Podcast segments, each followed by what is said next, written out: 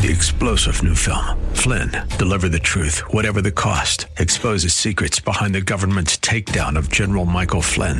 Flynn knew what the intel world had been up to. He ordered the first audit of the use of contractors. This set off alarm bells. He told the truth. He was the most dangerous person for Donald Trump to hire. They had to get rid of Flynn. Flynn, deliver the truth, whatever the cost. Available now. Watch it today. Go to salemnow.com. Salemnow.com. Welcome to Practical Living with Dale O'Shields, Senior Pastor of Church of the Redeemer in Maryland. We pray that through this message, you will learn how to apply God's Word and truth to your life. Stay with us as we discover God's truths that will transform us. Well, here we are at Caesarea Philippi, and I want to take just a few moments and talk to you about a biblical story that happens here. So, Jesus brings his disciples here to this particular location, and he brings them together, and he invites them to uh, answer a question. Uh, many times, Jesus is answering questions, but in this situation, Jesus asks a question. And he says, This is, by the way, in Matthew chapter 16, if you want to look there in your Bibles. Jesus asked the question, Who do people say that I am? Now, that's a dangerous question, isn't it? Okay? You're asking, what are people saying about me? And not everybody always says nice things about you. So Jesus says, Who do people say that I am? And they say, Well, some say you're Elijah or one of the prophets. And then he says, But who, who do you say that I am? So he says, I'm not really interested in who everybody else says I am. I want to talk to you right now about your perspective of me. Who do you say that I am? What are you learning about me based upon your time with me? And so it was a very intimate moment. And Jesus then speaks these words, Matthew chapter 16, when Jesus came into the region of Caesarea Philippi. When Jesus came into the region, region of Caesarea Philippi, he asked his disciples, saying, Who do men say that, that I, the Son of Man, am? So they said, Some say John the Baptist, some Elijah, others Jeremiah or one of the prophets. He said to them, But who do you say that I am? Simon Peter answered and said, You are the Christ, the Son of the living God. Now, notice this. Jesus has asked the question, guys, 12 of you, who do you say that I am? And of course, who speaks up first? Peter does. He's always opening his mouth, right? He's always saying he was the impetuous one in the crowd. And so often uh, you will see that Peter makes a fool of himself. He, he kind of says things before he thinks. He's very impetuous. But in this situation, Peter really got it right. He really understood his proper response. So Simon Peter answered and said, You are the Christ, that means Messiah, by the way. Just as a reminder, Jesus Christ is not Christ is not Jesus' last name, okay? Christ is the word for Messiah. You're the Christ, the anointed one. You are the Christ, the Son of the living God. Jesus answered and said to him, Blessed are you, Simon Bar Jonah, for flesh and blood has not revealed this to you, but my Father who is in heaven. And I also say to you that you are, you are Peter, and on this rock I will build my church, and the gates of hell shall not prevail against it. And I will give you the keys of the kingdom of heaven, and whatever you bind on earth will be bound in heaven, whatever you loose on earth will be loosed in heaven. Then he commanded his disciples that they should tell no one that Jesus was the Christ. Let me break this down for you in just a few uh, dimensions here. So Peter says, I-, I know who you are. You're the Christ the Son of the living God. And Jesus said, Simon, blessed are you. You're blessed because your eyes and your heart have been opened to the reality of who I am. Blessed are you, Simon, and upon this rock I will build my church. Now, when he said upon this rock, he was not saying that Peter was going to be the rock of the church, okay? It was not that Peter, many times Peter is celebrated as being the foundation stone of the church. That's not what Jesus was saying because it was not about Peter. It was about the revelation that Peter had in terms of who Jesus was. Upon this rock of revelation, you understand who I am, and upon this rock of revelation, you know who I am, and upon this rock of revelation, I will build something called my church, and the gates of hell shall not prevail against it. Now, the word that Jesus used for church is the word we know from the Greek language, ekklesia. And we hear the term ecclesiastical. The ecclesia, there's a basic meaning of that word in the Greek language. It means those who are called out and called together according to his purpose, God's purpose in this situation. So Jesus said, I'm going to bring you together, and together you as the church will be so strong that the gates of hell will not prevail against it. Here's a key thing to remember. When you're a part of the church, you've got to understand that we is stronger than me In every situation, we must understand that we're stronger together. We need one another. I can't exist in my fullness of faith without you, and you can't exist well without me. We're strengthened by one another. You can't really be a growing Christian on your own. There's no such thing as being a, a, Lone Ranger Christian. We all need community. We need fellowship with one another. And so the we is more important than the me. And so we come together as a church, and Jesus said, The gates of hell will not prevail against it. Now, to my left, and you, you're right, what did I tell you a moment ago that was known as over there? It was actually known as the gates of hell. And so when Jesus said the gates of hell, he was talking about any evil, dominating force would not be able to prevail against the church. Jesus Christ built and is building a church that is strong that the gates of hell will not prevail against. We are, we are stronger together in Christ, and you're strong in your relationship with Him to the degree that, that, that you have the ability to overcome, to be victorious in your life. Now, Jesus said something else. He says, I'm going to give you the keys of the kingdom, and whatever you bind on earth will be bound in heaven, whatever you loose on earth will be loosed in heaven. So I want to talk to you about keys because this, this is the main aspect of today's message to break free from the powers of hell, you and I need some keys. As I think about a key, a key represents several things to me. A key represents certainly authority. If you have authority, you're usually given a set of keys, right? Keys represent access. If you have keys, you can get into places that other people can't get into if you have a set of keys, you can lock things down that other people cannot get access to. So you get access to things, you can shut things out from other people or from other uh, opportunities for people to rob or steal or take away from you. Keys represent something that is useful in your life, but your keys are only useful if you use them. If you put them in your pocket and you never utilize them, a key has, no, has no value. And so Jesus said, I want to give you keys of the kingdom. That is, I'm giving you authority. And that's what I want you to remember today that to experience the God of miracles, you've got to understand that you have been given authority by Jesus Christ, and that authority comes in the, in the keys of the kingdom. And I'm going to tell, tell you a little bit about those in a moment, what they are. But those keys give you access to blessing they allow you to shut out the work of the devil, the adversary, and they cause you to realize that there's victory in your life, that you've been given something that Jesus said, My keys of the kingdom I'm giving to you. Now, if I were to give you, I don't have any keys with me, but if I were to give you a set of keys to my house, what would that represent to you? It would represent permission, it would represent relationship, right? I don't give my keys just to anybody, okay? So it represents relationship. You can come and go from my house in the same way that I would, right? Because I've given you my keys. And so if you have my keys, then you have access as I do. And so Jesus said, I want the church to realize that I put some keys in your hand that give you access to the blessing of God in your life. And so Jesus said, with these keys, you can open things up and you can shut things down. Things that need to be opened up to you can open up with the keys, and things that need to be shut down can be shut down if you use the keys. What are the keys? I don't have time to talk about all the keys today, but what are some of the keys of the kingdom that Jesus taught us? Well, certainly one of the keys of the kingdom is prayer when you begin to pray about things, begin to bring them to God in prayer, ask and you will receive, seek and you will find, knock and the door will be open. Jesus said, I gave you the keys, but if you've got keys but you don't pray, are you using your keys?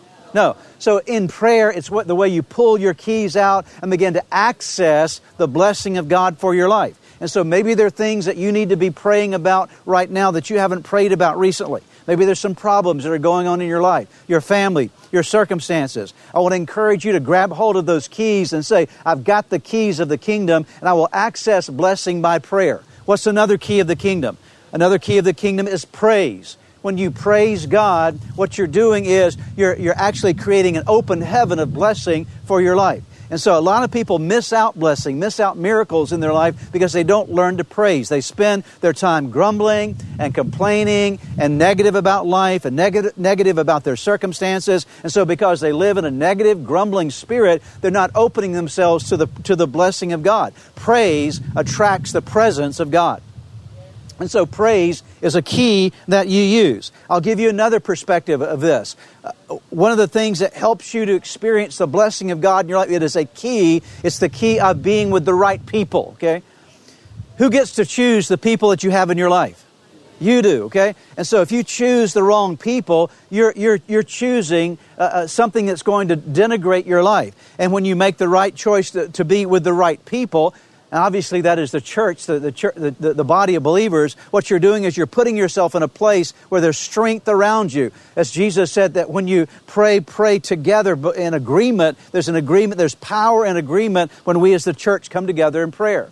I'll give you one more key of the kingdom that's changing the way you think. The Bible says that you and I need to be transformed by the renewing of our mind. And so as we take the Word of God and you and I begin to think the way the Bible calls us to think, we begin to put off the thinking of the world and take on the thinking of the kingdom, then we're accessing keys that open up blessing in our lives. We're back again by the Sea of Galilee. I'm going to talk to you just for a couple of moments about Peter after his failure. And one of the things we realize at times in life when we fail and we fail God and we just don't know how to respond to our failure. And the wonderful thing about the Bible is that it, it tells us not only about the successes of people, but it tells us about the failures of people. And I'm glad that it's there because I can identify with failure. I can identify with the fact that sometimes we just don't get it right. And Peter was one of those guys that really failed miserably when we get to Jerusalem, we'll go to the, the church uh, where it represents the point where, where Peter uh, missed the mark, heard the, uh, the rooster crow, and so forth. But right here, I want to talk to you about a moment that happened for Peter after his failure that was a significant moment in his life. You might recall that when Jesus was being arrested and he's in the Garden of Gethsemane, that Peter denied him how many times? I don't know him, I don't know him, I don't know him. Actually, the scripture says one time even cursed, saying, I don't know him. And, and just imagine with me for a moment when Jesus looked at Peter the third time after he had said, I don't know him, and their eyes caught, and the Bible says that Peter went away and wept bitterly. Just imagine the kind of misery that Peter must have been in after that time. And he felt like he'd failed so badly that maybe he was not meant to be an apostle anymore. Even though Jesus had come to him in Galilee, I'm sure he was still struggling with, you know, I really blew it. At the time, I should have been the strongest. I was the weakest, and I just maybe maybe I'm not cut out for this anymore. Maybe I just can't do this thing called being one of Jesus' apostles. And if you're in John chapter 21, I want to read to you a story uh, very quickly here that'll describe what happened after this failure moment for Peter and how Jesus comes to him in a very unique way. It's found in uh, John chapter 21, beginning in verse number 1. I'll start reading here. Afterward, Jesus appeared again to his disciples by the Sea of Galilee. So, where are we right now? By the Sea of Galilee. Simon, Peter, Thomas, also known as Didymus, Nathanael from Cana in Galilee, the sons of Zebedee, and two other disciples were together. So there's a whole group of them together. I'm going out to fish, Simon Peter told them, and they, and they said, We'll go with you. So they went out and got into the boat, but that night they caught nothing. This is important because when Jesus first called Peter, what was Peter doing? He was fishing, right? And do you remember what Jesus said to him? Come follow me, and I will. So leave that behind and come follow me, and I'll make you fishers of men. Does anybody remember what happened? Immediately he left his nets and did what? Started following. And so now they haven't been fishing for, for years now, okay? So Peter left that behind, and he's now been following Jesus, and he's making he's, he's a fisher of men. But now, after his failure, he's hanging out by the Sea of Galilee and he makes this decision to do what? To go back to, to go back, okay, to fishing, right? So, why do you think Peter said, I'm going to go back to fishing? I'm just going to go out fishing. He felt badly. He's wondering if he's going to do this apostle thing anymore. He was kind of doubting himself. And so he said, I'm just, I don't believe it was just, eh, let's do some fishing, guys. I believe it had to do with the emotional response that he had on the inside that every one of us experience from time to time called shame. That when you and I feel ashamed of something, shame can drive you back to things you didn't do before. You haven't done for a while. Things you used to in the past, shame, if, you're, if, you, if you have shame over your past, you don't have any future. Anytime you have shame about your past that you can't get past, you, you live in, in what's been before you. And so here's Peter dealing with this issue in his life. He says, I'm going fishing. And this is the kind of influence Peter had. All the other, other disciples said, Well, I guess we'll go with you. Okay. So they all go out fishing and they fish all night. And how much did they catch? Absolutely nothing which, by the way, was remembrance of the time that they'd fished earlier when Jesus met them and they caught nothing as well. Early in the morning, this is verse 4, Jesus stood on the shore, but the disciples did not realize that it was Jesus. He called out to them, Friends, haven't you any fish? No, they replied or answered. He said, Throw your net on the right side of the boat and you will find some. When they did, they were unable to haul the net in because of, of the large number of fish. That had happened to them earlier as well. Then the disciple whom Jesus loved said to Peter, It is the Lord. As soon as Simon Peter heard, heard him say, It is the Lord, he wrapped his outer garment around him, for he'd taken it off, and jumped into the water. The other disciples followed in the boat. So Peter could not get back to Jesus fast enough. There was something, there's something about the love of Jesus, even in the midst of your failure, that draws you to him. Even though Peter was a failure, he realized, I've got to get back in the presence of Jesus. The other disciples followed in the boat, tow- towing the net full of fish, for they were not far from the shore, about a hundred yards. When they landed, they saw a fire burning coals there with fish on it and some bread. Jesus said to them, Bring some of the fish you've, you've caught. So Simon climbed back into the boat, dragged the net ashore. It was full of fish, 153, but even so many, the net was not torn. Go down to verse 15. When they had finished eating, Jesus said to Simon Peter, Simon, son of John, do you love me more than these? Yes, Lord, he said, you know that I love you. Jesus said, Feed my lambs. Again, Jesus said, Simon, son of John, do you love me? He answered, Yes, Lord, you know that I love you. Jesus said, Take care of my sheep. The third time he said to, him, Simon, son of John, do you love me? Peter was hurt because Jesus asked him the third time, Do you love me? He said, Lord, you know all things. You know that I love you. Jesus said, Feed my sheep. I'm going to stop there. In this moment, what I want you to see is I want you to see the incredible love that God has for people who failed. The incredible, when you fail in your life, that's not the end of the story, okay? But when you've made a mis- mistake, you've messed up, the devil wants to discourage you and press you down and make you feel like there's no hope for your future. But Jesus, Jesus showed up when Peter was going backward and he called him forward again. He said, You know what? You, you, you didn't. You, you left fishing before. Now I want you to get back in right relationship with me. Peter, do you love me? Yes, Lord, you know I love you. Feed my sheep. Peter, do you love me? Yes, Lord, I love you. Well, take care of my, my lambs. Take care of my flock. Peter, do you love me? Yes, Lord. And the Bible says he was hurt because Jesus had to ask him that third time, Do you love me? I believe he was hurt because he remembered the three times he had denied him. Okay. But the beautiful thing about Jesus is just as surely as Peter had three times denied, Jesus gave him the opportunity of three times affirming his fresh love for him. And in that moment, there was a restoration of Peter's life. And not too long after that, on the day of Pentecost, when the Holy Spirit was outpoured upon the church and God needed someone to preach the Pentecost message, do you know who stood up and preached? It was Peter that stood up and preached because Jesus' restoration of him had been so thorough that not one bit of shame was left in his life. Good to see all of you here today. And we're at Gideon Springs, uh, Spring, and we're going to talk a little bit about that in just a moment. Uh, you can read in your Bible about this in Judges chapter 6 and 7. In Judges chapter 6 and 7, we have the story of a man by the name of Gideon. It's a very interesting story because it really helps us to identify with uh, a man who really did not, never felt like he could make much difference with his life, but God called him in a very unique way. And to give you a little bit of the background of the story, it's a time in the, uh, the nation of Israel when they're going through the period of the judges. And the period of the judges was a time when Israel would walk away from God, and then uh, God would allow certain things to happen in terms of oppressors to come their way. And the oppression that would come would drive them back to God, and so God would raise up a judge or a deliverer to bring them back to relationship with Him.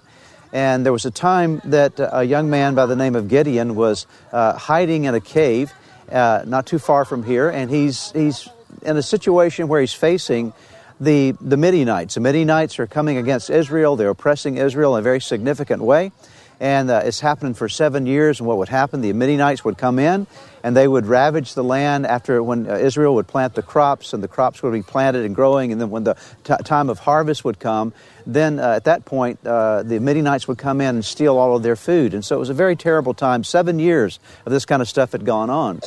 And here's Gideon. He's up in a, in a cave. He's threshing out some wheat for his family. He's living in fear. He's trembling in fear.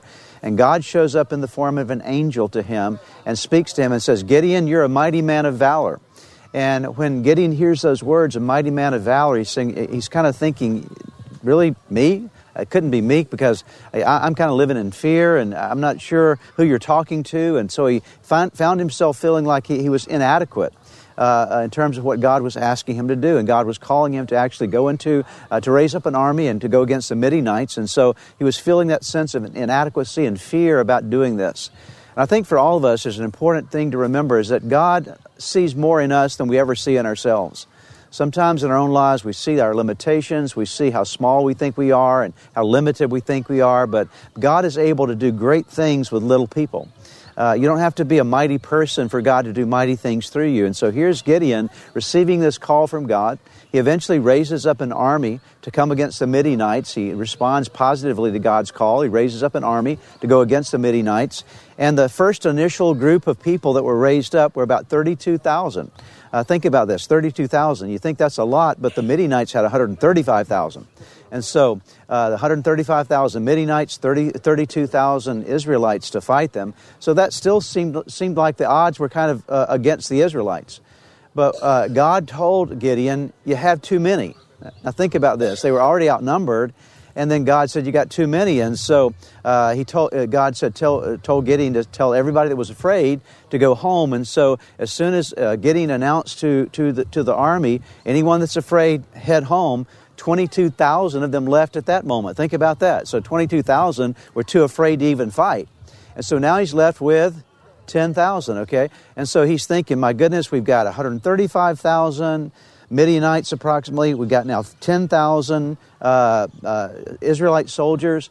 It would seem like, you know what, maybe God's going to do a miracle with this, but God then spoke and said, there's still too many, okay? Think about this, because I don't want to win this battle uh, and have Israel think that they did it themselves. I want to get all the glory from this. And so he said, I want you to take them to a particular spring, which, by the way, happens to be this spring that we're looking at right here, okay? And so he says, Bring all these 10,000 to the spring, and I want them to drink uh, from the waters. He gave them no instructions about how to drink.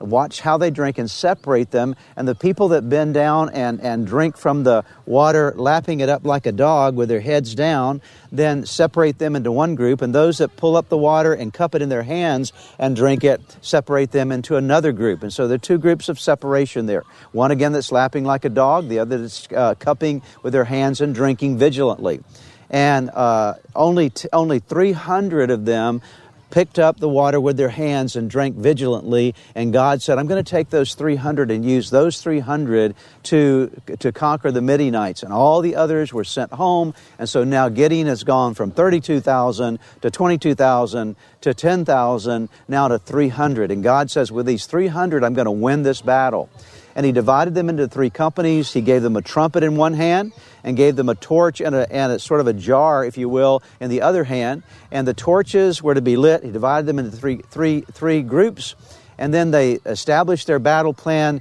heading to the north. The Midianites were coming from this direction, and so they're going against them in battle in three different co- co- companies. And he says, When I blow my trumpet, then I want all of you to blow your trumpets and break your jars so that these, these torches will, will, will, will, will, will shine, and it will look like there's a massive number of people when in reality there's only 300. So it was an amazing strategy that God gave him that would allow him to experience this victory. The spring here is called the Spring of Harod.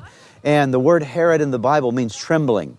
I think it identified them with the fear they were facing against the Midianites. And sometimes you have to face your fear before you can overcome your fear.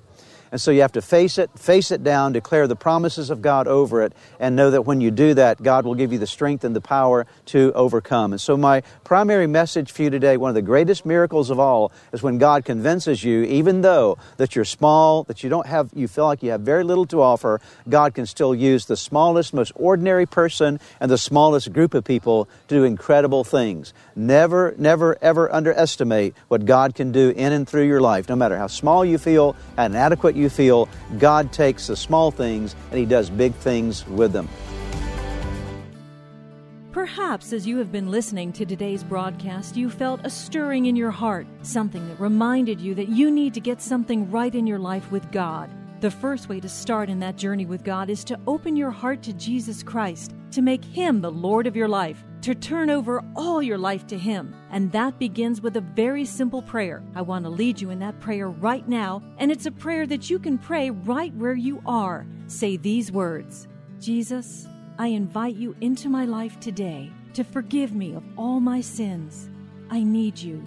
I want you. I want you to take charge of my life. Be my Lord and Savior. In Jesus' name. Now, if you just prayed that prayer with me, I want to encourage you with a promise from God's Word that says, when we call on God's name, when we call on the name of His Son Jesus, there is salvation that is brought to our lives. He changes us from the inside out. And the Bible says that if any person is in Christ, he is a new creation. Old things pass away. Behold, all things become new. And that's what's happened to you today as you've opened your heart to Christ. Let me encourage you, you need to take the next step. The next step is to make sure that you get into a good Bible believing church where you're studying God's Word. And make sure you get a copy of God's Word and begin to read it. Spend some time each day in prayer. You've been listening to the teaching ministry of practical living with Dale O'Shields, senior pastor of Church of the Redeemer in Maryland. If you would like more information, please visit our website at church-redeemer.org. May God bless you and make you a blessing.